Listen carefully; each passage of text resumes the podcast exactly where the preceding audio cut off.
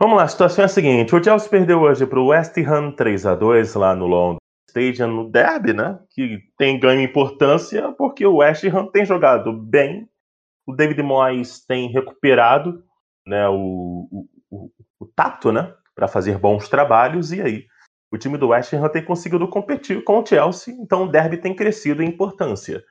E hoje os Hammers venceram por 3 a 2 Eu não consigo dizer por mim, Lucas Knaip, abemos Knaipismo aqui hoje, é o seguinte: eu não consigo dizer que o Chelsea jogou super mal. A impressão que eu tinha até quando tava assim, poxa, que derrota horrível, que coisa. Acho que. Uh, nem que é um clássico, mas pô, nada a ver perder para o West Ham agora, ainda mais com o Liverpool City ganhando. Mas em questão de rendimento e atuação, quero saber de você.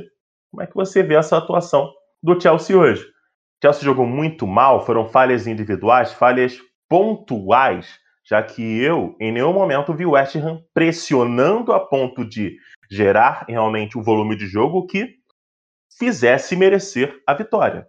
Vendo o jogo, isso não aconteceu, na minha visão. E na sua, Lucas?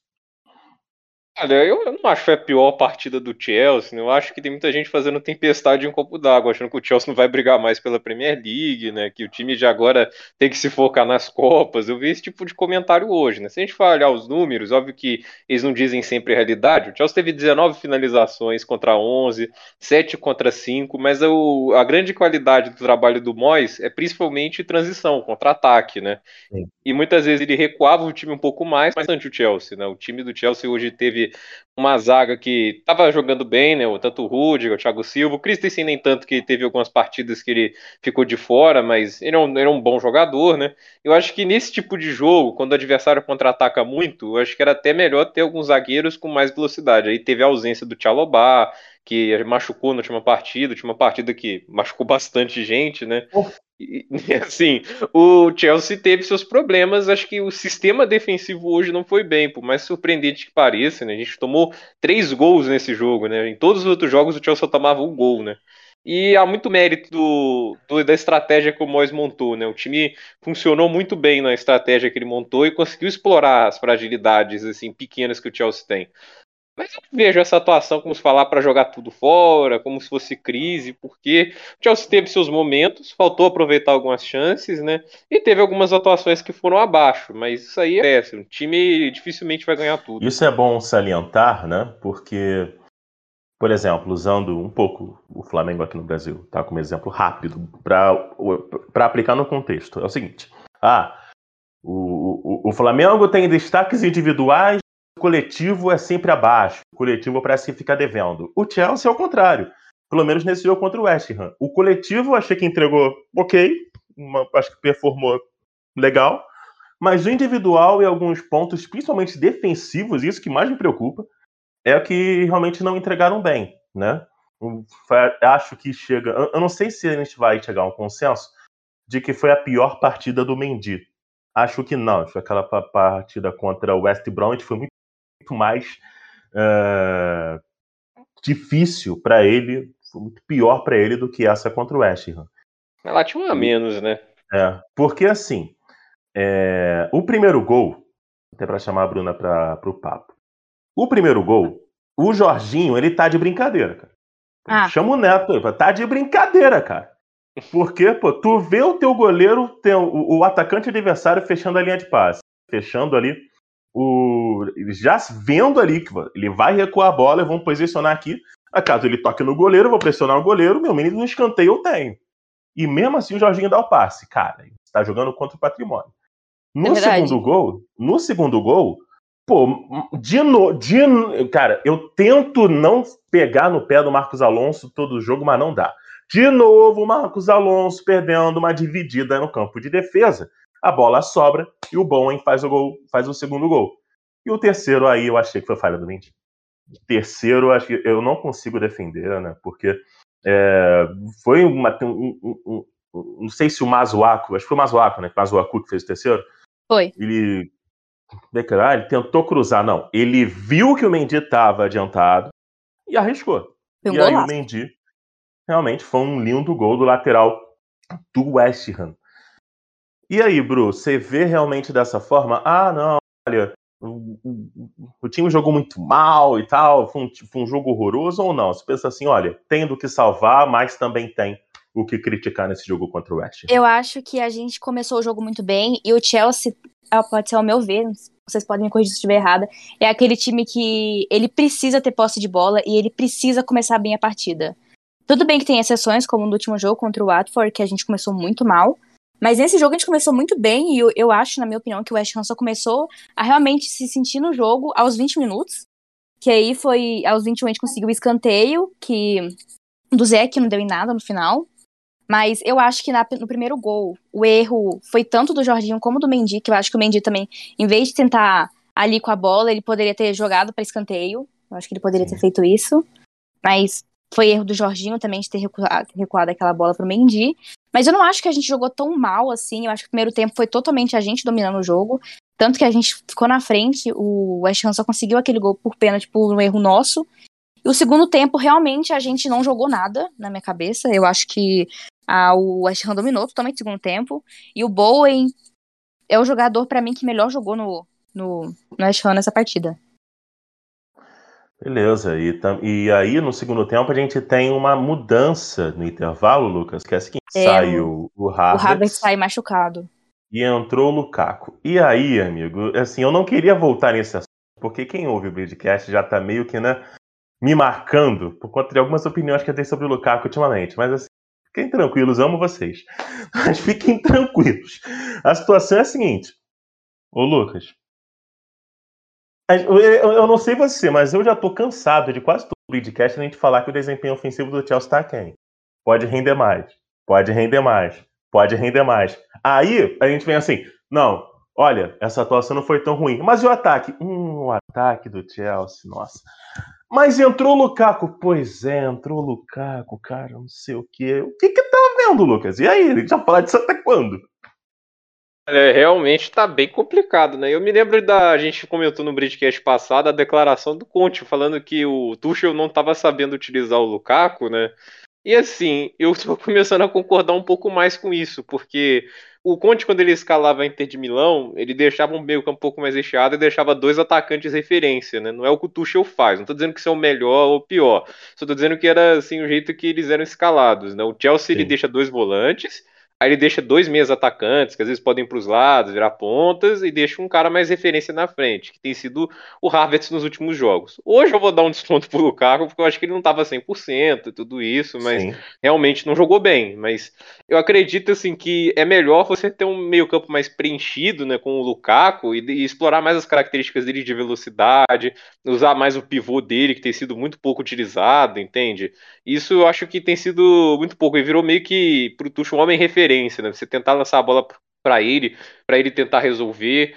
E assim, nesse caso, eu acho que outros centroavantes encaixam melhor para esse esquema do Tuchel, né? O Lukaku ele tem um cara um pouco mais peculiar. É, inclusive, vocês querem repetir a comparação, ou então a troca. Melhor não, né? Melhor não repetir a, a, aqui no ar a troca que vocês falaram que foram vocês que falaram. Fora do ar. Não né? tem nada a ver com isso. Melhor não. Melhor não. Então deixa quieto. Deixa o ouvinte aí com curiosidade que rola dos bastidores. Mas vocês acham que o Lukaku limita muito o ataque? Não. Aí, eu sinceramente acho que ele pode render. Ele, nos primeiros jogos dele, ele jogou muito bem, entende? Ele, ele conseguiu funcionar, conseguiu ajudar o resto do time. Mas assim, eu acho que a forma que ele está sendo escalado está limitando ele, não acho que ele que está limitando o ataque, entende? Uhum. Acho que ele precisa, às vezes, de algum ajuste ali para encaixá-lo melhor. O é. Ancelotti que dizia, né, que você tem que adaptar o sistema aos seus jogadores, não adaptar os jogadores ao sistema. Uhum. Até porque, se você tem um jogador com características tão dominantes, física e tecnicamente, como o Lukaku, você tem que fazer com que o seu time meio que o, o termo ele ficou muito batido aqui no Brasil de forma negativa, porque o time gira em torno dele. Entendeu? Você não pode fazer com que o, o, o time se torne independente e tente resolver e erre passes pro Lukaku, não tente o mínimo de entrosamento, que é o que às vezes parece. Às vezes parece que o Lukaku joga sozinho ali. Então, é, eu, eu, acho que vai muito também do que os outros jogadores podem ajudar o Lukaku, né? Nessa, nesse ponto. Mas ainda falando sobre o Lukaku, quero te ouvir, Bru, falando sobre isso, falando sobre ele, o nosso belga aí. Eu acho que o Lukaku é excelente, é um jogador completo. Eu gosto muito do Lukaku. Mas no Chelsea, eu acho que ele ainda não se adaptou à Premier League. Ele não se adaptou, eu tô achando que ele tá muito fora do ritmo. E quando ele ia começar a se adaptar, como todo mundo, até o Saul mesmo, ele não se adaptou à Premier League ainda. E para se adaptar à Premier League, você precisa jogar. E o Lukaku lesionou. É. E não teve a oportunidade de se adaptar ainda. Então eu ainda fico meio. Eu tô achando que, por enquanto, o Havertz, no... como falso 9, tá bom. Mas lesionou, né? Nesse último jogo. Ainda teve isso, né? né? Ainda perdemos de novo o Havertz. E o, e, e, e, Agora, beleza, chegamos no Werner. O Werner é o seguinte: foi, para mim, sua opinião, eu, o, o, Lucas eu acho que tem uma opinião um pouco diferente da minha, é tranquilo, mas eu acho que o Werner foi importante em momentos decisivos da temporada passada. Onde? Final da Champions e semifinal da Copa da Inglaterra. É pouco? Não sei. Ele foi contratado ainda em alto nível. E mesmo num, num movimento sem bola, no lance lá do gol do Havertz contra o City na final da Champions. E no, na assistência ao gol do Ziyech na semifinal da Copa da Inglaterra, de novo contra o City, ele foi importante. Mais adaptado, mais entrosado com o esquema do Tuchel e com os jogadores, eu acho que a tendência é evoluir. E até acho que nos jogos dele nessa temporada ele não foi mal, não. Acho que até gostei do que vi dele. Acho que. E, e uma coisa que a gente está até conversando, né, Lucas?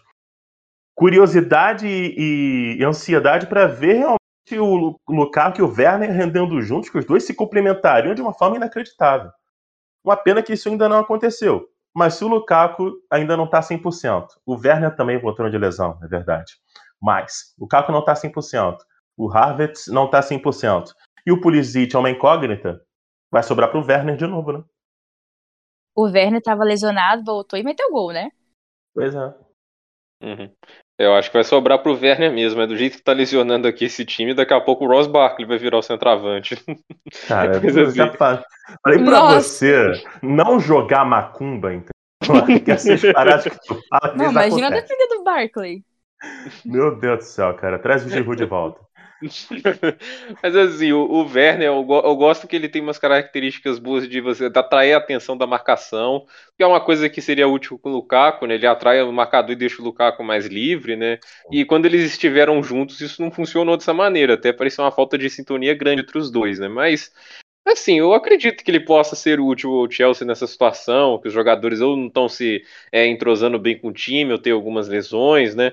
Mas eu penso agora, né, com essas lesões que a gente está tendo, que talvez o Chelsea pudesse ir para um esquema um pouco melhor, assim, em questões de é, na situação, né? Porque os alas estão machucados, né? Pelo menos do lado esquerdo, né? O Tio está machucado, Marcos Alonso não está muito bem, né? Talvez seria melhor ir para um 4-3-3 e abrigar mais peças ofensivas, porque é o lado do campo que tem menos lesões do que a defesa, né? Eu acho que seria melhor porque os laterais não avançariam tanto, né? Protegeriam mais a, o, o, campo, né? De defesa e você teria mais jogadores lá à frente. Aí você poderia colocar o Pulisic, o Ziyech lá dos, nos lados, aí colocar o Werner na frente aí colocar o meio campo normal, né? O Mount ali do, como meio atacante e os dois volantes, o Jorginho e agora no momento o Ruben Loftus-Cheek. Eu acho que seria um Sim. pouco mais interessante esse tipo de mudança, porque três zagueiros do Tuchel vem funcionando, mas se tiver muitas lesões, Pode ser que aconteceu com o Liverpool no passado. Ninguém aqui duvida da qualidade do Sim. Klopp, mas teve um momento do temporada que ele precisou fazer ajustes, que não dava para manter do jeito que ele treinava, sendo que ele não tinha as mesmas peças. Sem dúvida, perfeito, Lucas. Acho que o exemplo do Liverpool ele, ele, ele se encaixa muito bem. E tem um detalhe ainda sobre essa sobre essa questão da sobre essa questão física. Posso estar equivocado, vocês têm toda a liberdade para discordar e os ouvintes também. É o seguinte: Talvez o esquema, a estratégia de jogo do Chelsea atualmente exija muito fisicamente dos jogadores. E isso facilite uma lesão. A gente sabe, no futebol tem esquemas que puxam muito da questão física e tem esquemas que não puxam tanto, né? Claro que dependendo assim, do time que você enfrentar, se enfrentar um Liverpool, um City, um, você vai correr mais chance de você ter desgaste pelo, pelo nível de jogo, nível de intensidade que esses dois times imprimem na partida, vai ser inevitável. Esse time vai ter que correr mesmo. Mas, talvez, para o Chelsea seja o caso de até com muitas lesões, o elenco ficando cada vez mais curto, né, Bruna? Você recuar um pouco o seu time, deixar um pouco, uh, fechar um pouco mais as linhas defensivas, jogar um pouco mais na retranca, não sei se você concorda, para você poupar os seus jogadores e não, te, não ter tanta lesão. Ah, mas vai abrir mão da estratégia. Uma hora, cara. Para você ganhar um campeonato, você tem que se adaptar às vezes, né? Eu acho que é isso mesmo. Acho que futebol é assim, sabe? Tem dia que tudo é errado. Hoje mesmo foi um dia desses. E na situação que a gente tá, os desfalques e as lesões estão pesando muito. Muito mesmo. Tem, os jogadores estão sentindo já. Eu acho que um jogador que faz muita falta no elenco é o Timo. O Timo, para mim, a gente tem uma dependência absurda nele. Porque o Alonso é um caso à parte, porque eu não sou muito fã do Alonso. Mas, e agora que ele ele tava com dores nas costas, que o, o Tuchel até falou na conferência, se não me engano, ele falou que ele foi tirado de campo hoje porque ele tava com dores nas costas. E eu fui pensando, os nossos dois alas esquerdas estão machucados, quem que a gente vai colocar ali? É, provavelmente o Reese ou o Aspilicueta, né? Eu acho é, que o Reese deve continuar na ala direita, mas você acha que o, o Aspilicueta vai atuar bem ali? Ah. Por isso que eu sugeri o esquema de quatro, que o Aspilicueta já jogou de lateral esquerdo, né? Mas de ala, é. acho que aí é demais. É. Acho que é. nem na época do Conte ele não era ala, na época do Conte ele era zagueiro, né? É zagueiro. É, o Moses era ala, né? É. Nossa, cara, meu Deus. Ah, cara. Ah, assim, a, a, a, a única vantagem que tem não é na ala direita de lesões. Porque se fosse na ala direita, ia subir hashtag volta Zapa Costa, volta Moses. né? Então acho Deus que, né, me livre. Né, não estamos nessa brincadeira. Brincadeira tem hora, como diz aquela música. Não, não é hora de brincar disso. Mas eu quero ouvir o Lucas sobre isso. Né? Se, exatamente essa mudança de estratégia. Se, não sei também se, às vezes, um sistema mais defensivo até pela obrigação de correr mais sem bola, vai exigir mais fisicamente dos seus jogadores. Tem isso também. Quero ouvir você sobre isso, Luke. É, não, não, discordo. Acho que talvez assim o que caracteriza muito dos técnicos alemães, acho que isso vai do Tuchel, do Jupp Heynckes e do Klopp, né? Até do Hansi Flick, a intensidade, ter muito volume de jogo, tentar sufocar o adversário em vez de tentar fazer gol Guardiola, de trocar a bola com mais paciência, é tentar ser mais agressivo e direto, né? Você vê que o time do Liverpool ataca muito, né? Cria muitas chances, né? Ele é muito rápido no ataque. E a questão é, eu, o Tuchel é um cara que se difere um pouco porque ele, ele tem uma variação tática muito grande. Você vê isso nos trabalhos dele, tanto no Dortmund, no Paris Saint-Germain. Ele muda o esquema de jogo de, conforme ele acha necessário. A questão é quando ele vai achar necessário fazer uma mudança, porque no Chelsea o que me espanta bastante é que ele realmente está usando muito a linha de três e não saiu muito disso. Eu imaginava que ele iria fazer mais experiências além de improvisar um jogador na posição ali ou ali, né? Então, eu acho que faz um pouco sim de sentido, talvez ser menos intenso, assim, não abdicar de e assim, jogar muito para trás, mas ao mesmo tempo não ser tanto para frente, né? Porque eu acho que se você for usado demais, vai virar o Leeds do Bielsa, né? É. Que ataca, ataca, ataca, mas vai deixar muito desprotegido a defesa. Não, o próprio Chelsea do Lampard. Sim. O próprio Chelsea do Lampard assim também. É, olha só, vamos voltar lá atrás. A gente, até para a gente entrar nesse jogo contra o Watford, eu quero falar um pouco também, antes, antes da gente entrar no jogo contra o Watford, quero voltar no Lukaku. Por quê? Se a gente pensa numa mudança de ideia de jogo, uma mudança de estratégia para fazer os jogadores se desgastarem menos fisicamente, vamos voltar na escola italiana, onde o Lukaku foi muito bem sob o comando do Antônio Conte. A Inter era um time defensivo? Nunca foi. Esquece isso. Porque eu sempre falar de time de Antônio Conte, time defensivo, a última coisa que esse time vai ser. a última coisa é um time defensivo. Esquece. Mas a questão é a seguinte: era um time muito organizado lá atrás, muito. A defesa muito sólida. E lá na frente, tinham dois caras que resolviam: o Lautaro, dentro das suas características, o Lukaku também, dentro das suas características. Eu quero dizer, talvez com um esquema de jogo que dê mais liberdade para o Lukaku, coloque, sei lá, um quatro, duas linhas de quatro, eventualmente, Lukaku e Werner na frente, pode fazer com que o Lukaku se adapte mais rapidamente à Premier League? O que, que vocês acham sobre isso? Se eu começar com, com o Knipe. Concordo, acho que poderia funcionar assim, né? O Conte dava muita liberdade ao Lukaku lá para ele se movimentar, fazer o pivô, né? Então, assim, eu acho que é importante, sim. O, assim, o Lukaku, ele tá jogando, como eu disse, muitas vezes de jogador referência, né? Eu acho que nessa característica que o Tuchel tá querendo dele, acho que quem encaixaria muito bem era o Close, né? O, é, o Oh, né? Esse era muito inteligente na hora de posicionar, colocar a bola pro fundo do gol, né? Ele nunca foi um primor de se assistir jogando assim, em questão de, de, de, técnica, né? Não. assim, você vê os gols dele era muito a mesma coisa, né? Ele tocava a bola do goleiro, um gol de cabeça. Ele nunca, eu não me lembro de um golaço do Close, mas ele fazia muito gol e era o que importava, né? Meu irmão até não gostava dele porque ele achava que só fazia gol debaixo da linha, mas fazia, né? Ser tão fácil porque todo mundo não faz, né? E assim, o eu acho que o, o Tuchel tem pedido do, do Lukaku acho que uma função meio que de close, né? Eu acho é. que ele tem que ter mais liberdade o Lukaku, porque ele, ele é mais diferenciado nesse sentido, né? Ele se encaixa melhor nessa função de mais liberdade de movimentação. Aí, eu adoro eu... quando o, joga... o, o, atacante ele tá bem. Ele tem bastante liberdade. Um jogador que eu gosto muito que fique livre, tem total liberdade, é o Mount. Eu acho que ele atua muito bem, tendo total liberdade em campo. Sim, partidaço dele hoje. Ele tá jogando muito, né? O que é isso? Que fase? e, contra o Watford ele já foi fundamental, ele fez o gol e deu uma assistência. Foi. Então, e hoje ele fez gol e deu uma assistência também. Gol do Thiago Silva, ele que deu assistência.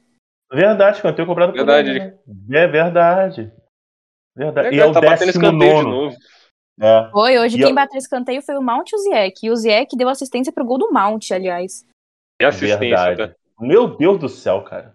O que, que foi aquilo? Esse é o, esse é o Ziek. Esse, Esse aí é o Ziet. Esse aí é o Ziet. Tá vendo? Vocês aí que apresentam o Bridcast ficavam falando que o Ziet era superestimado. Esse aí é o Ziet, tá vendo? Vendo aí o rosto do Bridcast. Que não sou eu, eu acho. Vamos lá. É... Mas, é, voltando, é interessante a gente falar sobre o Maus. Que, que golaço, meu Deus. Que golaço. Você viu a cara do Declan Rice com o gol? Que gol maravilhoso, que gol maravilhoso. Que coisa linda. E o cruzamento, cara, o Ziet, pelo amor de Deus, mano. Sincero. Mas vamos lá. É, a gente falando sobre a, a liberdade do, dos atacantes do Chelsea. O, o Lukaku tem seu jeito de jogar e tal. E a, a, ele tem um jeito de jogar e tem a querem que ele jogue, né? ainda tem isso. O, e aí a gente já falou do Werner, chegamos ao Mount e eu também queria trazer a, a pauta do Pulisic. Pulisic, assim, o, o, Lucas, você lembra quando a gente falava que o Pulisic poderia ser o, o, o franchise player desse time? Lembro. Tem cada besteira que a gente fala, né, cara? Pelo amor de Deus. Mas vamos lá. Ô, Bruna, e o Pulisic vai ou não vai, hein? Ele não voltou, tudo bem que tá voltando ainda, a gente já falou fisicamente esse time tá sentindo. eu tá acho difícil, o Pulisic né? muito 880. É. Eu acho que ele é assim. Ele, na verdade, é o jogador do Chelsea que eu não tenho opinião sobre ele. É, ele lesiona muito, muito. E eu acho isso horrível quando lesiona demais. Porque a gente não sabe se confia nele quando ele volta, se não confia. Eu não lembro nem qual foi o jogo que teve no finalzinho do jogo, que ele teve uma chance de frente pro gol, ele errou. Não foi o na Champions, não? É, foi contra, contra o, City, o Malmo. Né? Eu achei que tava impedido, mas no final não tava. Não tava. Ele, ele, ele, tá, tecnicamente ele é um ótimo jogador, né? Ele dribla muito bem o goleiro, mas ele acaba desequilibrando na hora de chutar. É. é. Mas, mas eu gosto dele, eu gosto dele, eu acho um jogador muito bom. Mas, não sei, essa questão dele lesionar muito, eu acho meio ruim. E aí não dá para contar, né? Porque. E, e, e, você vê como é que são as coisas, você vê como é que. O... Na final da temporada passada, a gente tava. Ah, será que o Ziet fica? Poxa, parece que ele não se adaptou. E... Dentro dessa inconstância, nessa fase difícil, o Ziet tem performado bem. Né? Entrou bem contra o Watford, fez o gol da vitória e jogou bem hoje. Acho que jogou bem contra a Juventus também. Foi ele tá com dois gols e quatro assistências em seis jogos que ele entrou. Olha aí. Ele tá bem pra caramba. Eu, eu era uma pessoa que falava mal dele, viu? É. Ele tá calando minha boca. É, não, todo gol do Ziyech eu tuito isso também. Cara, continue calando minha boca, Mago Marrom. Continue calando minha boca, porque é assim que a gente gosta. Mas exatamente isso. E hoje, quem a gente fala que hum, talvez não vai, talvez não vai entregar mais é o Pulisic, né? Isso é verdade. Que coisa, né? Como é que as coisas mudam. E aí, o Luke? Cara, eu gosto do Pulisic. Eu me lembro que quando a temporada do Lampa, a segunda metade dele, ele tava jogando muito futebol, cara. E assim, tecnicamente é um jogador muito qualificado. Ele tem boa visão de jogo, ele finaliza bem, ele é um jogador inteligente. O problema é que ele é de vidro, né? Assim, infelizmente, isso atrapalha muito. Disponibilidade é uma importância muito grande. O jogador ser resiliente e aguentar. Porque, assim, eu gosto muito do, do futebol americano. Eu vou citar dois exemplos aqui, né? O hum. Andrew Luck, ele era um quarterback Nossa. espetacular. Mas ele machucou Nossa. toda hora, entende? Teve, perdeu, chegou a perder a temporada inteira por causa de lesão. Agora, o Eli Manning, ele não é um quarterback que as pessoas paravam o dia para ver ele jogando. Ele nunca foi um Gol Peyton, né? Então, assim, ele era um jogador que tinha seus altos e baixos, mas ele nunca perdeu uma partida na NFL, nunca. Ele sempre esteve disponível e no final das contas ele foi decisivo em vários momentos, né? Eu, pessoalmente, se tivesse num time histórico para escolher o meu quarterback do meu time, eu escolheria o Eli Manning por causa disso, porque por mais que ele não seja tão bom quanto o Luck, ele sempre está lá. Ele sempre vai estar tá disponível e o Andrew Luck nem sempre, né? Então, assim, eu vejo o Pulisic como um cara que não é confiável porque ele lesiona demais e lesão atrapalha muito, né? Tem jogador que não volta mesmo depois de lesão, não tem a mesma confiança. Por mais qualificado que ele seja, né? Eu acho que, assim, eu, eu vejo o, time, o Chelsea seguindo em frente sem ele. E o que me dói um pouco, né, que na época lá que ele foi contratado, o grande ah. assim, alvo do Chelsea era o ah. Jadon Sancho, né? E assim, se tivesse pagado mais, talvez o Dortmund, talvez tivesse o Sancho. Realmente, a, a... É... complicado. Aliás, negociações com o Borussia Dortmund costumam machucar. Porque teve uma também, né, que o... o quem estava do Borussia, né? Ah, o, oh, era verdade, o Aubameyang estava no Borussia, o Arsenal e o Chelsea. Nossa. Parabéns, hein? Meus parabéns em quem negocia com o Borussia Dortmund. Só saiu errando. Mas vamos Tinha lá. gente, eu vi é. gente hoje zoando, é. né, o Pulisic, porque a gente tava jogando de amarelo e de preto, né? Será que quando ele entrou em campo, né, zoando, falando, ai, vai que ele lembra da época do Borussia e faz é. gol. Verdade, que lá ele jogava muita bola.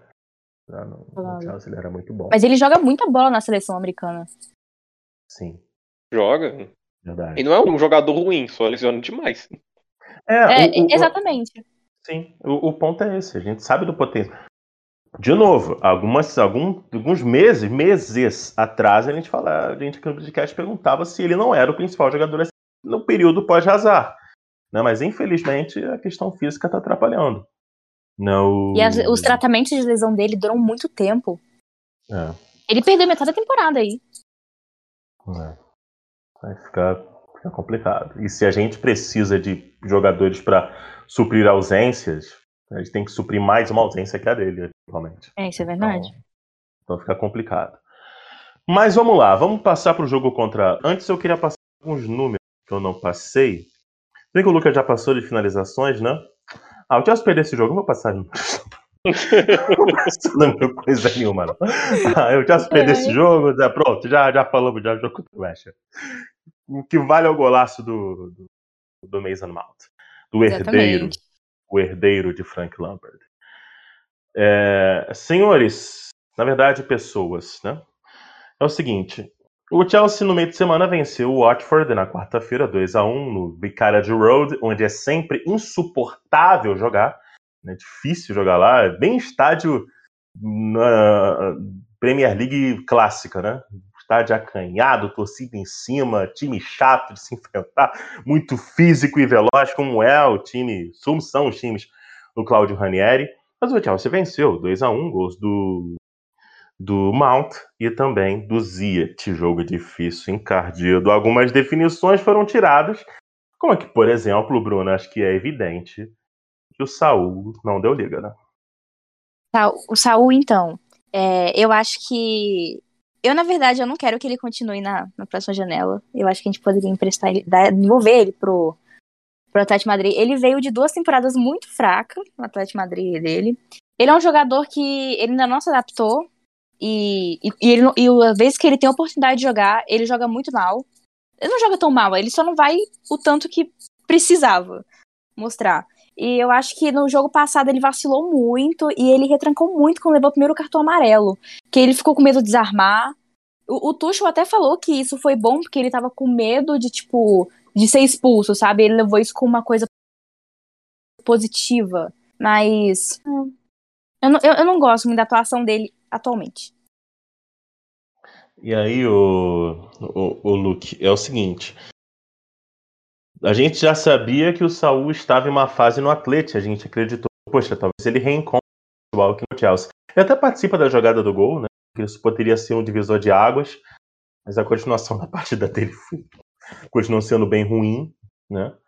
E aí, cara, poxa, vamos ficar uma temporada inteira com um cara que a gente não vai querer ver em campo, a gente sabe que não vai entregar o bom futebol, fica complicado, né, Luke? Ah, é muito complicado. E eu concordo com a Bru, eu devolvi a ele, sinceramente. Foi uma aposta, acho que essa é a grande verdade, né? O é. Chelsea apostou nele, eu acho que não sei se ainda tinha dinheiro para fazer um investimento no volante. O Rice a gente tinha certeza que não dava, porque além de ser uma transferência interna, ele é um jogador em inglês, o que inflaciona o preço dele, né? Que estava entre ele e o Aureliano Tchouameni, né? Acho que esses eram os dois alvos para a posição, né? E o Chelsea apostou no Saul, acho que na tentativa de ser um jogador que estava mais barato, embaixo, e quem sabe recuperasse o bom futebol. Porque tem jogadores que acontece assim, tá uma fase, jogam mal uma, duas temporadas, encontra um bom técnico, consegue dar a volta por cima, né? Mas nem todo mundo é assim. E o Saul não estava jogando bem mesmo, assim. Ele estava sendo totalmente escanteado pelo Simeone. E isso normalmente não é um bom sinal. E eu vejo assim nos esportes americanos tem muito disso. Um jogador vira agente livre e tenta ser uma aposta. Eu falo de um exemplo do Falcons, dois, né? Hum. O Todd Gurley foi um Sim. baita de um running back nos Rams, mas ele estava uhum. lesionando muito o joelho e não virou mais aquele jogador que era antes. O Falcons contratou ele e deu errado. Agora, o Coradel Patterson, que agora está jogando muito bem, ele não estava bem nos Bears. Agora ele se encaixou bem nos Falcons. Foi uma aposta e deu certo, mas não é sempre, Sim. né? Então, assim, eu acredito que o Chelsea apostou no Saul e deu errado, né? Mas vida que segue. Ainda bem que veio emprestado. Nossa, Nossa senhora, como eu adoro o empréstimo. Já pensou? Imagina investir. Ele não é, ele não é tão baratinho, não.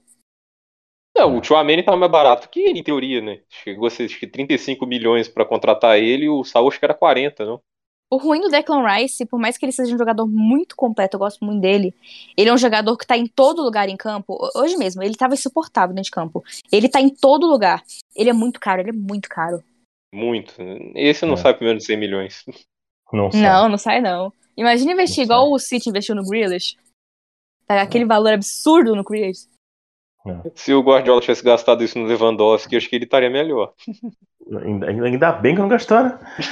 ainda bem, né? Ainda bem. Então, tipo de gente que né, diz não pro Cristiano Ronaldo, né? então o que esperar? Mas é, o, o Saul realmente não dá. Daqui a pouco eu quero falar sobre o mercado de transferências, que o Chelsea é inevitável, vai ter que ir ao mercado. Isso é inevitável. Mas, ainda continuando nesse jogo contra o Watford, mais uma bela partida do Mason Mount, uma boa partida do do Rudiger, eu gostei, embora assim, só eu que tô achando estranho que o Rudiger é um dos principais armadores do Chelsea, não sei tão, tão estranho. Aquelas assim. arrancadas que o Rudiger dá são incríveis. É.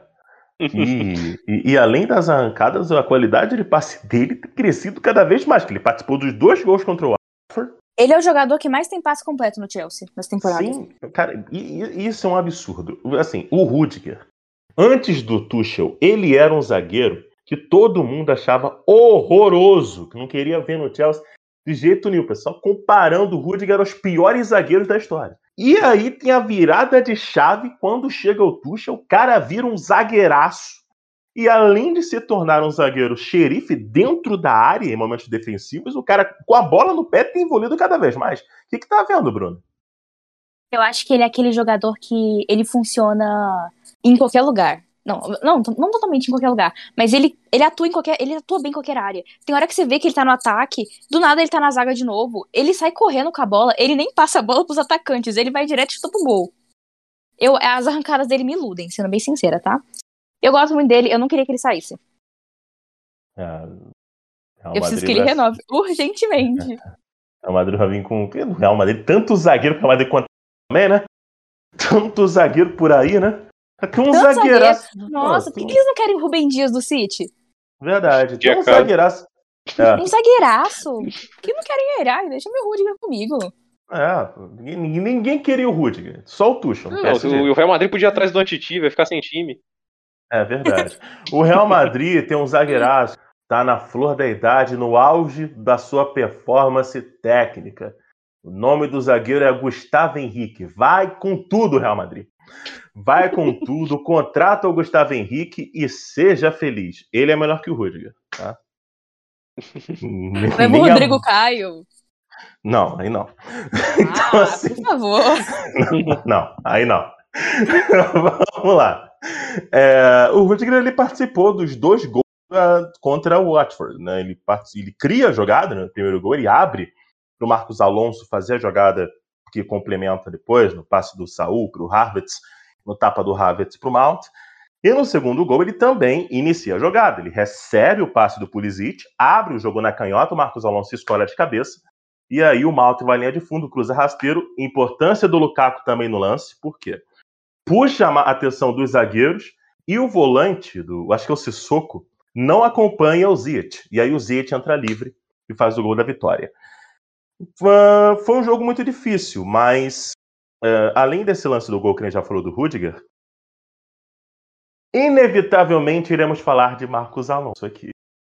Acho que, assim, olha, eu não sei mais qual adjetivo usar para criticar educadamente o Marcos Alonso. Então, como eu sei que o Lucas é um cara muito mais educado que eu, vou deixar essa missão para ele.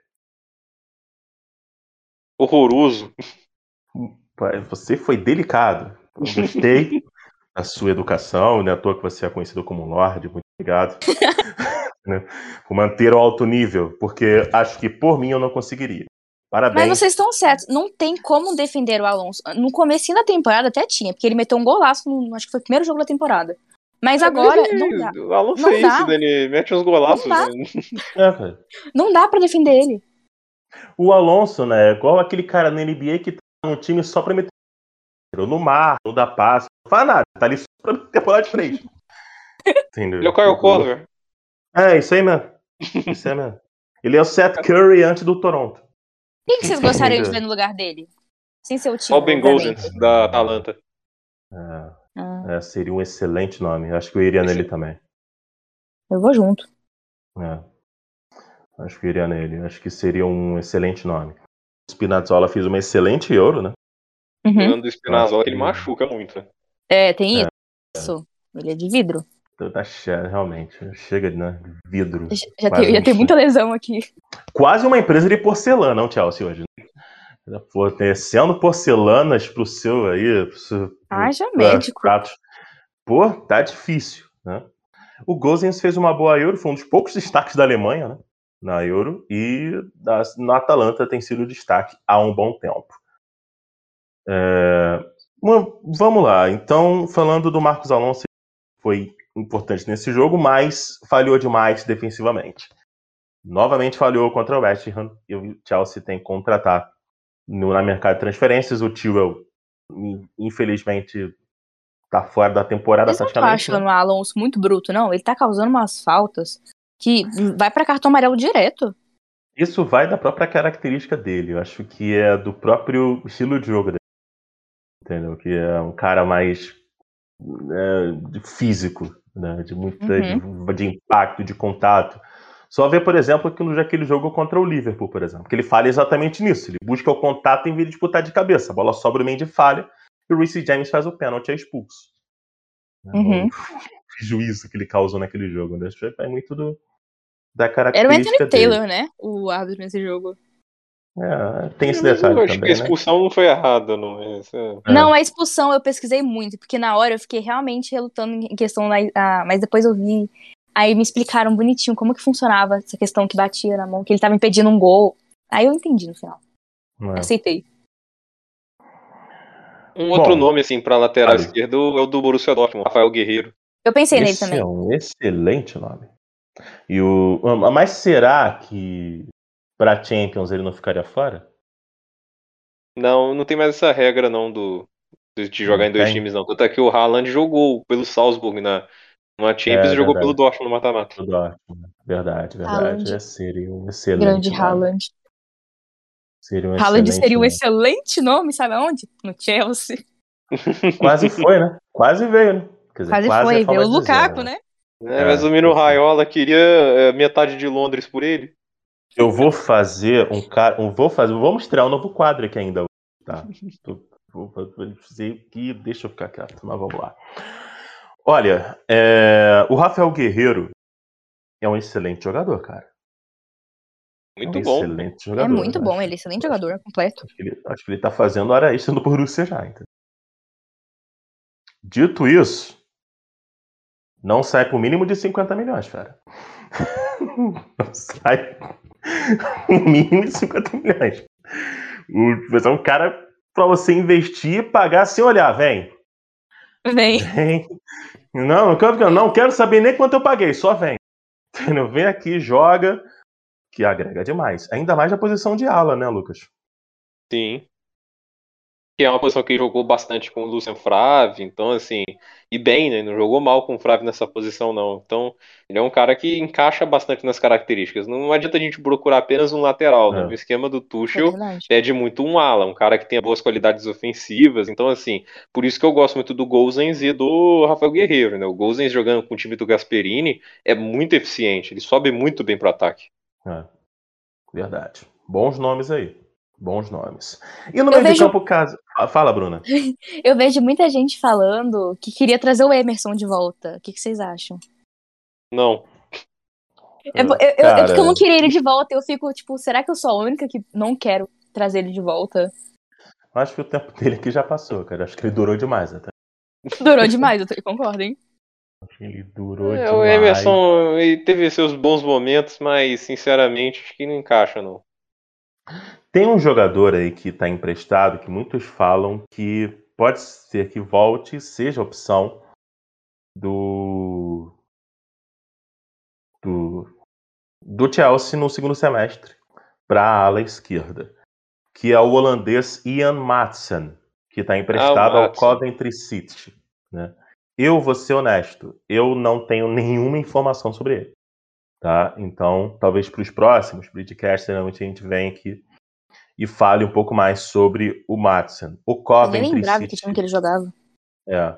O Coventry City hoje está disputando a Championship e é o sexto colocado. Ele estaria indo para os playoffs, né, para pegar a terceira vaga. Então tem feito boa campanha. É... Tem, ele tem 19 anos, tem 1,73m. Joga também no meio de campo, né? Segundo aqui uh, o, o SofaScore. E nessa temporada ele tem os seguintes São 19 jogos, um gol. Um gol. Olha aí. Hum. É, uma assistência, quatro chances criadas, isso na Championship, né? Quatro chances criadas, média de um passe para finalização por jogo, é, e defendendo ele teve dois clean sheets né, no time do Coventry, média de 1.1 interceptações por jogo, 2,9 de desarmes. Rapaz. E Não sabia, hein? Tá, números interessantes. Os números são bons. Achei interessante.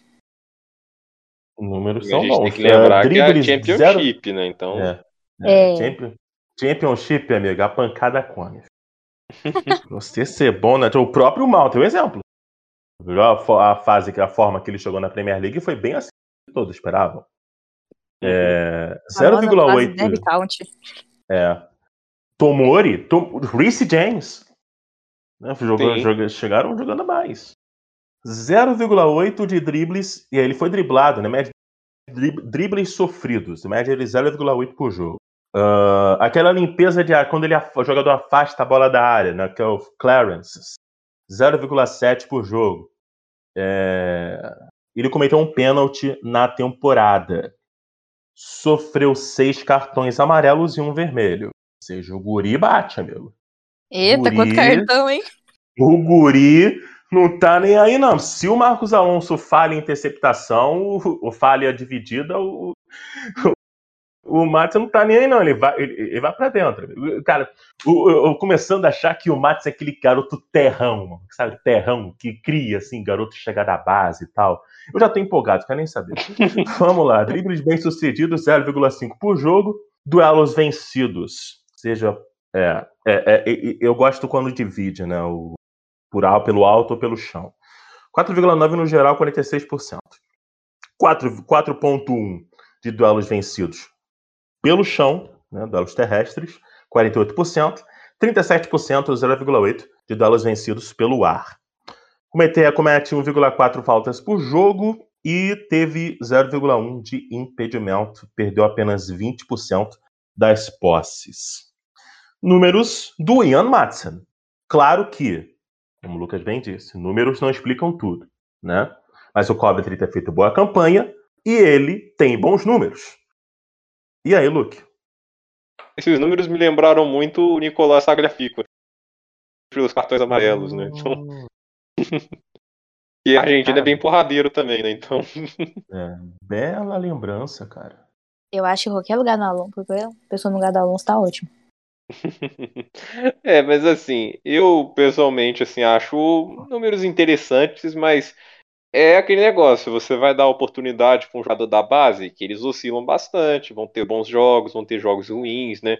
Eu, pessoalmente, depois da era Lampard, né, eu quero que o time arrisque mais, né? Que dê mais chances aos jogadores que estão na base do time, porque às vezes a resposta para o seu problema tá debaixo do seu nariz, né? Entende? Eu acho que se não fosse o Lampard, a gente estaria indo atrás de um lateral direito, de um meia, como o Rhys James e o Mason Mount são hoje, né? Eu acho que um time que não, normalmente nunca dava muita atenção são os craques que tinham na base, né? O talento, né, nas nossas divisões de base. Então não seria contra dar uma chance para ele, até porque o Marcos Alonso não é o cara que vai carregar o piano na, na lateral esquerda, não. Misericórdia. Concordo. Misericórdia. Misericórdia. É, é, vamos lá. É, assim. Tem, um, tem números bem interessantes. Se você ouvinte que tiver aí, né, o Lions of Stanford, então, acompanha a base muito bem. O próprio Ivan também, né? Se você quiser deixar algum comentário aí no, no background sobre o, o Ian Matson, a gente registra aqui sem, sem nenhum problema. Mas são números interessantes, mas o jogador que, tá, que está emprestado do Chelsea, quem sabe, né? Quem sabe. E também poupa para caso seja necessário contratar em outra posição. Voltamos ao meio de campo para falar sobre o Saul. Antes, antes, antes. Você quer falar sobre o Madsen ou Bruna? Não. Tá pode, pode seguir. Então vamos. É... A situação é a seguinte: o Saul já falamos aqui, não tem condição, não está se adaptando. Ele que sendo que você devolvido. Acha do Conor. Gallagher? Repasso pro, pro Luke. Vai, Luke. Eu daria oportunidade. O garoto tá jogando muita bola no Crystal Palace. Tá, sinceramente, é um jogador muito bom, mas é aquela questão. No Chelsea seria titular absoluto, ele estaria disposto, agora tendo espaço no Crystal Palace, a ficar no banco durante vários jogos da temporada, porque esse foi o motivo para o Tarek Lamptey, para o Valentino Livramento, vários outros jogadores irem para outros times. Eles, alguns deles querem mais espaço. Valentino Livramento tá jogando muito no Southampton. Tá jogando demais, cara. Mas o Gilmore tá sem espaço no Norwich. Verdade. É, eu gosto muito Gilmore, do Gilmore ele não tá ele, ele não entra titular nunca. Quando entra, ele é o melhor da partida. Vocês não iriam ao mercado e optariam por contra, trazer de volta o Billy Gilmore ou mesmo trazendo o Billy Gilmore, vocês iriam ao? Olha, eu iria ao mercado, sinceramente. Até por ser o Chelsea gostar de gastar dinheiro, tem nomes do mercado que me agradam muito para posição de meio campo, entende? Eu acho que oportunidades que talvez a gente não possa deixar passar. Verdade. Bem, bem observado. Bem observado. E você, o, o Bruna? Eu concordo. Eu acho que eu também iria pro mercado. E tem muito jogador que eu tenho certeza que quer jogar no Chelsea, então daria uma boa oportunidade aí pra gente comprar algum jogador muito bom. E aí eu quero aproveitar o próprio gancho do Lucas para falar sobre o Chouameni, né, jogador muito, mas muito promissor do time do Mônaco, do Mônaco, né, do Mônaco, fez uma boa eliminatória. O Mônaco ele caiu pro Shakhtar Donetsk, né?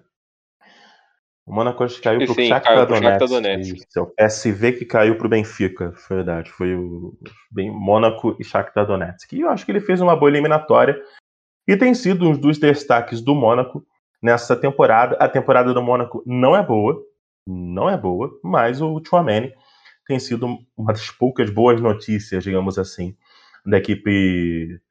Como é que se fala? Você que acompanha a Fórmula 1, Lucas? Monegasca, é isso? Monegasca. Monegasca. Monegasca, da equipe Monegasca. Charles Leclerc. É, é tá, por isso que eu perguntei, óbvio.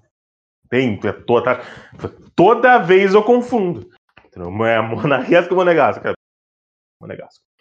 É complicado é, mesmo. É, pô, sopa de letrinhas.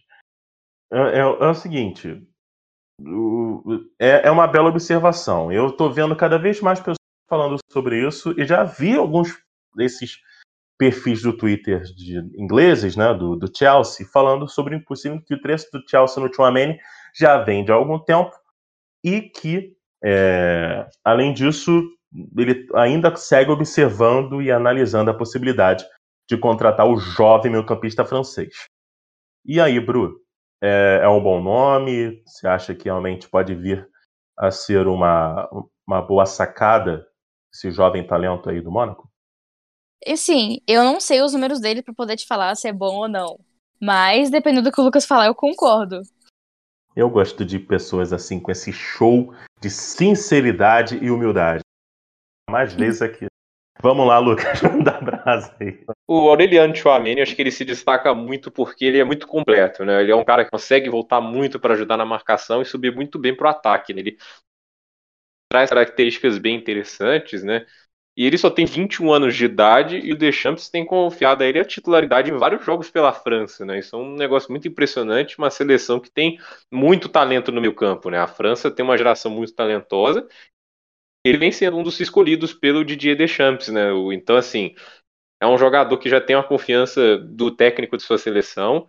Ele é um cara assim que é muito inteligente, né? Isso é uma coisa assim, ele tem uma tomada de decisão muito boa, então ele está menos propício a cometer falhas do que os outros jogadores da sua idade, né? Ele não é o cara, por exemplo, que talvez vai meter muitos gols muitas assistências, né? Mas ele desarma muito bem, ele comete muitas poucas faltas. Então, assim, é um cara que eu gosto muito pro time do Chelsea. E nas mãos do, do Tuchel, eu acho que ele pode ir muito bem. Números do Chouameni nessa temporada pelo Mônaco. Uh, ele, tem, ele tem 21 anos, né, meu campista, 1,85m. Números, vamos lá. 15 jogos, uma vez na seleção da rodada, no Campeonato Francês, um gol, tem nenhuma assistência, duas chances, é, média de duas chances criadas, duas grandes chances criadas por jogo, 0,3 passe-chave, que é passe para finalização. Uh, deixa eu ver aqui. Porcentagem de de passes 87%, né, média de 46,6%. Uh, média de bola longa 59%, 2,7%, uma, uma, boa, uma boa média. Né? A Liga Francesa também é uma liga bem física. Né? Uh, defen números defensivos são 2,3 interceptações por jogo, 2,5 desarmes por jogo. Esse número aqui me interessa demais. Uh, ele foi driblado apenas uma média de 0,7. E o cara tem 15 jogos. Passar pelo guri é difícil. Realmente. É complicado é muito passar bom. pelo guri. E clearances. E, a clearances, que é aquela limpeza diária, né? O famoso limpa-trilho. Média de 0,8 por jogo. Vamos lá. Dribles bem-sucedidos, 75%. Duelos vencidos, 66%, média de 6,9%. 64% de duelos vencidos pelo chão, 70% de duelos vencidos pelo ar. 70% de duelos vencidos pelo ar. Uma liga física, onde o pau come. Uhum. Vamos lá. 1,2 faltas, três cartões, três cartões amarelos apenas. É, ainda, sim, ainda por cima disciplinado. Né? Seria vai e pro não... combate e é disciplinado, aí, Lucas. Não tem nenhum erro que levou a gol. Bizarro. Ah, é o bizarro. Bizarro. Isso aí não cometeu nenhum pênalti, né? Também. Que coisa bizarra. Que coisa absurda. Esse guri, o valor dele hoje, segundo aqui, eu vou procurar no Transfer Market, porque no no no SofaScore tá dando 36 milhões, né? Não sei se realmente se fosse é... eu pagava hoje. Pô, cara, pelo amor de Deus, fazia o Pix agora. Não eu, claro, né? Mas. eu pago Uber. Né? É, é, é, é, um pouco mais fácil. Quanto é que é o Uber? Daqui a pouco a gente pode perguntar que é Uber na França, né? Pra poder saber quanto que é. Mas vamos lá. Aurelian Chouameni no Transfer Market tem o valor médio de 35 milhões de euros. Ou seja, realmente essa 35 milhões. Ô, Chelsea, tá, tá, tá, demorando, hein, filho? Não acredito que. Ah, cara, pelo amor de Deus, tá de sacanagem. Qual o nome mesmo da a Marina, né? Ô, tia Marina, Marina. qual foi, tia Marina? 35, que, que, é, que, que são 35 milhões, tia Marina? 35 milhões cada manhã. O que, que é 35 milhões? Pelo amor de Deus, tia Marina. Vamos liberar essa grana aí. É viável, hein, o Luke? Acho que dá para sonhar, hein? Dá, é sonhar, mas a questão é, esse vai ser o principal alvo da janela, entende? Será que o Chelsea vai realmente se interessar? Lateral, né? E a gente tem que lembrar, quanto mais demora, mais times vão estar interessados, né? Porque a gente olha esses números, ele é muito bom e outros times sabem disso, entende? É. Quanto que o, eu não sei quanto que o Real Madrid pagou pelo Camavinga? Camavinga. Uns 40 milhões de euros. Ah, cara, que isso? Não é o, o Tchouameni não vai ser mais caro que o Ou será que vai? Deixa eu, vou só checar aqui o preço, mas é assim. Ele é jovem, só aumenta o preço. É. O Camavinga é mais novo. Né? O Camavinga foi 31 milhões de euros. Ah, cara, aí. O Tchouameni já tava valendo ah, mais. eu acho que vale a pena investir. Vale, eu teria feito isso em agosto, que dava. É. Pô, mas eu quero falar de um cara que que o Lucas ama.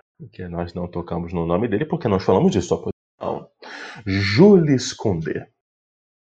Ah, esse daí. Jules Condé, que hoje para mim fecharia a trinca de zagueiros com o Rodrigo Thiago de uma maneira perfeita e excelente. Ele tem um valor dele de 60 milhões de euros. Mas eu vou dizer, o, é, é aquilo. 23 anos, é o guri que você paga, é, é, o jogador que você contrata, cara, com todos os argumentos possíveis. Ele e o Tchouameni. E o Coman também se encaixa nesse, nesse caso. Até o Gozens também. Né, pela necessidade. lembrar que o, o Condé e o Tchouameni têm o mesmo agente.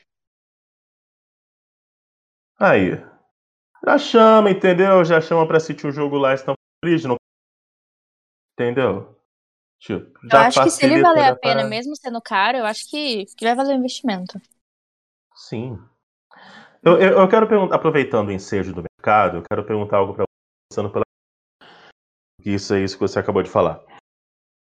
Preço, valor do jogador. Você, tipo, ah, esse jogador ele não vale tanto isso. Ou, ah, esse jogador aqui, ele é o que gente está falando. Esse aqui tem que investir, tem que pagar mesmo, porque ele vai entregar o que está sendo pago. Ser daquelas que vê dessa forma ou você é mais cautelosa no, ao ver essa questão de mercado? Não, eu acho que eu, eu, eu, gosto de qualidade. Eu quero que o jogador me entregue o que eu tô pagando, entendeu? É, o exemplo é o Grealish no City. Eu acho que ele foi muito caro.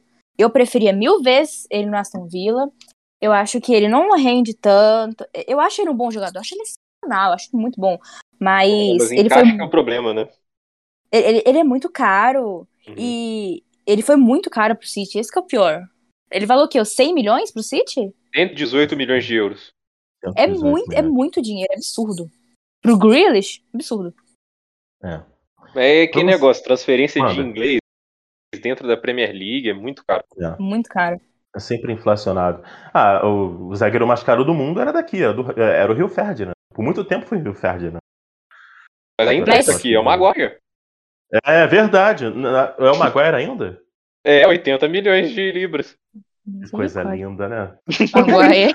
Quanto é que foi? Quanto é que foi o Thiago Silva? Ah, o Thiago Silva veio de graça pro Chelsea. Ah, verdade. que coisa linda.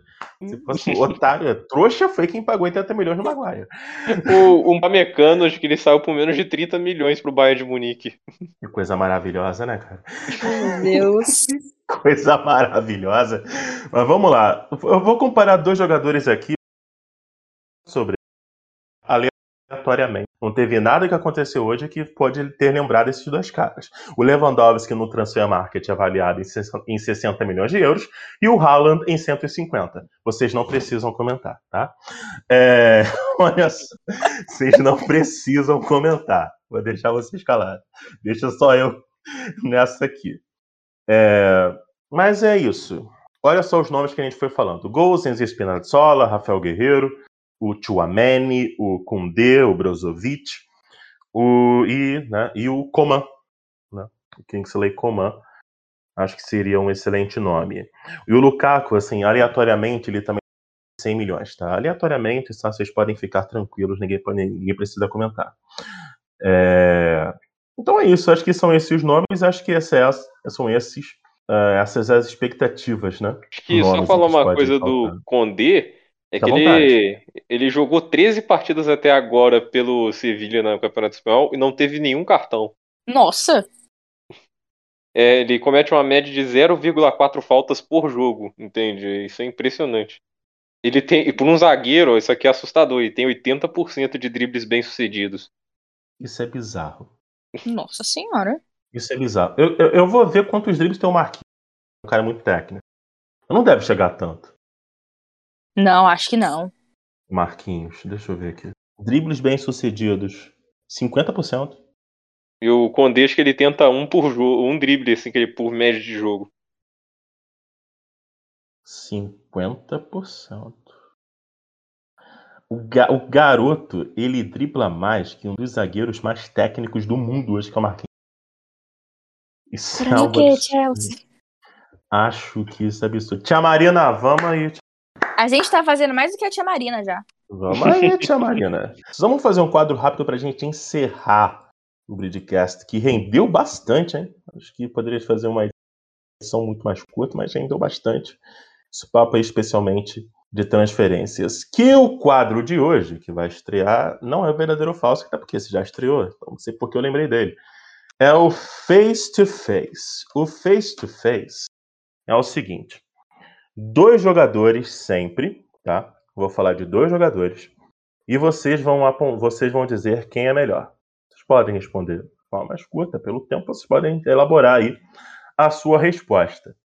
Hoje, o meu confronto não é nada, tá? Eu já estava pensando nisso, independente do que rolou hoje. Mas é, os nomes que eu estava propondo hoje são os seguintes: Mason Mount ou Phil Foden. Vocês vão ter aí um minuto para defender o seu lado de quem é melhor. Face to face. Quem é melhor? Mason Mount ou Phil Foden? Lucas. E tem Champions. o Mason Mount, cara, eu acho que o Mount ele tem uma qualidade criativa melhor do que a do Phil Foden, né? Eu acho ele mais versátil, né? Isso não quer desqualificar o Phil Foden como jogador, porque ele é muito bom, muito promissor, mas acho o Mount já bem mais estabelecido, né? Já mais pronto que o Foden neste momento, então eu coloco o Mason Mount à frente. Eu acho o Mason Mount mais decisivo que o Foden. Uhum. Eu gosto do Phil Foden, mas eu prefiro o Mount. O interessante de você fazer esse tipo de pergunta no podcast e fale especialmente um clube que eu não Chelsea, é que nossa resposta favorável ao jogador do Chelsea certa. No contrário, se a gente fala de qualquer outro jogador que é superior ao nosso, a gente obviamente né, vai dizer, nossa, que crime que ele falou. Né? Então isso que é interessante da gente fazer o face-to-face -face aqui com jogadores também do, do Chelsea. Então o primeiro face-to-face -face que venceu foi o Mason Mount. Na próxima edição vai ter outro quadro estreando, que vai ser muito mais difícil que esse. Muito bem, pessoas, finalizando aqui nossa edição do podcast de hoje, falamos bastante, foi uma edição muito legal, estou realmente bem contente com o que nós fizemos, com o nosso desempenho, que foi um desempenho melhor do que o Arsenal. Acho que nós chegamos ao nosso consenso. Não é difícil. A gente foi, né? Muito bem, Bruna, seja muito bem-vinda. É, espero que você tenha gostado tá, de participar com a gente. Eu adorei. E aí você pode fazer o seguinte: esse é o momento que a gente chama, eu e Lucas, a gente chama, eu, Lucas e o Ivan, né? A gente chama aqui de um momento vôlei, final de jogo da seleção feminina de vôlei. Que é o momento onde você manda abraço, manda beijo, onde você realmente é, divulga suas redes sociais, onde a pessoa pode te ler, te seguir, entendeu? E você pode ficar à vontade que agora é o seu momento do seu chique. jabá. Nossa, Fique à vontade chique. pro seu momento final de jogo da seleção feminina de vôlei. Fica à vontade.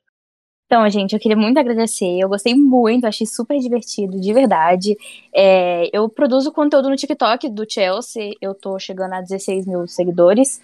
Falando só do Chelsea, é, eu tô achando que isso eu achei muito legal, porque eu torço pra time europeu e isso já é uma coisa que as pessoas tá com hate em cima e eu até que não recebo hate tanto com isso. É, ser chamada de modinha também vem à parte aí. E todas as minhas redes sociais têm o mesmo nome, que é Bru Reads, que aí você escreve Bru, aí você bota R, E, A, D, S, S, é a minha, todas as minhas redes sociais. E é isso. Eu falo sobre o Chelsea. Eu dou pitaco no meu Twitter o tempo inteiro sobre futebol internacional. E foi um, muito legal. Eu gostei muito da experiência, de verdade. Eu gostei muito. Vocês são super divertidos. E eu gostei muito, queria participar depois, de novo. Gostei muito. Com certeza. A gente vai conversar. Tem um, não sei se você percebeu do estúdio que a gente está. Tem um papel em branco, tá? Com uma canetinha, uma mesa e uma. Tá? Nada, nada, nada preparado. Tá? Fica, pode ficar à vontade. Nada aqui forçado e preparado para assinar o contrato. Mas sim, caso você queira, nós já estamos preparados. Uh, Lucas Knaip manda seu jabá, seu momento, jabá absurdo, momento final da seleção feminina de é, eu, eu estou aí no YouTube, né? O meu canal, o canal tem o meu nome, né? Eu não tenho muita criatividade para bolar um nome mais legal, assim. Eu sempre tive dificuldade para isso, né? Tipo, no Sin City, o nome da minha cidade é Capital City. Então, tipo, não sei, sinceramente, né? Achei criativo. Eu não tenho muita criatividade para achar esses nomes diferentes, né? Então, assim, eu, eu, quem me seguir nas redes sociais é só procurar meu nome, né? No YouTube eu tô lá falando sobre esportes, né? Falo bastante de futebol, tô falando de Fórmula 1, que tá com uma briga espetacular pelo título, se vocês quiserem acompanhar. Então, Nossa, assim. Que temporada. É só me seguir lá no YouTube, passei dos 3 mil inscritos recentemente. Se quiser me ajudar aí, é só ir lá no YouTube e se inscrever no canal. Show. Siga também no Twitter, no arroba LucasKnipe2. Exato, eu não sei quem roubou um. É um, é um, é um torcedor do Arsenal, com certeza certeza. Eu não sei se você reparou, Bruma, quando a gente quer ofender alguém, a gente fala que é torcedor do Arsenal. Tá? Então, assim, eu sou assim também. É, maravilhoso. É, não, eu já prometi para mim mesma que vou, o, o, xingamento para minha filha vai ser chamar alguém de torcedor de Tottenham. É, um pouco traumatizante, eu diria. Sim. Acabar com a autoestima de alguém, chamado de torcedor do Tottenham. Mas vamos lá. Quem quiser me seguir lá no Twitter, no arroba narrador, underline Felipe, no TikTok, Felipe Henry 91, você pode me seguir lá, Henry com não tem nenhum tipo de semelhança com o Thierry Henry, fica tranquilo, não tem nada a ver. Você pode ver lá no Felipe Henry 91, me siga lá no TikTok também, inclusive alguns conteúdos sobre o Chelsea, sobre o Flamengo, sobre futebol em geral, né? Em breve, mais para frente, falando aí sobre é, NFL. Comecei essa semana, né? Voltando para o TikTok, já tinha um canal antes, falando sobre outras coisas, agora voltando falando um pouco mais especialmente sobre futebol. Quem quiser me seguir lá, ajudar a chegar nos primeiros 100 seguidores, eu vou ficar muito feliz, tá? Pra gente começar bem aí essa primeira semana, na primeira semana. A gente começando aí falando devagarzinho, mais pra frente falando de NFL, de NBA, por que não? Bom, uh, muito obrigado a todos que estão ouvindo aqui a gente no Bridcast. Muito obrigado pela sua audiência até a próxima. Ah, claro. Baixa aí o OneFootball. Acompanhe nossas notícias no app OneFootball, as notícias do Chelsea, você notícias do Chelsea, do Chelsea Fans Brasil, no Chelsea Fans Brasil.com Cadê o. o, o, o, o Ivan? Que não... Ah, tá, lembrei. Você pode acompanhar as notícias do Chelsea fcbrasil.com e também no app One Football você pode baixar e as notícias do Chelsea que saem no site já estão lá, já saem diretamente lá, inclusive também o podcast do Bridcast. Lá e também em outros agregadores de podcast, o seu agregador de podcast favorito, você pode também acompanhar as edições do Bridcast. Muito obrigado a todos, aqui Felipe Henriques, no, sendo host do Bridcast mais uma vez. Deus abençoe vocês. Go Blues, the Pride of London.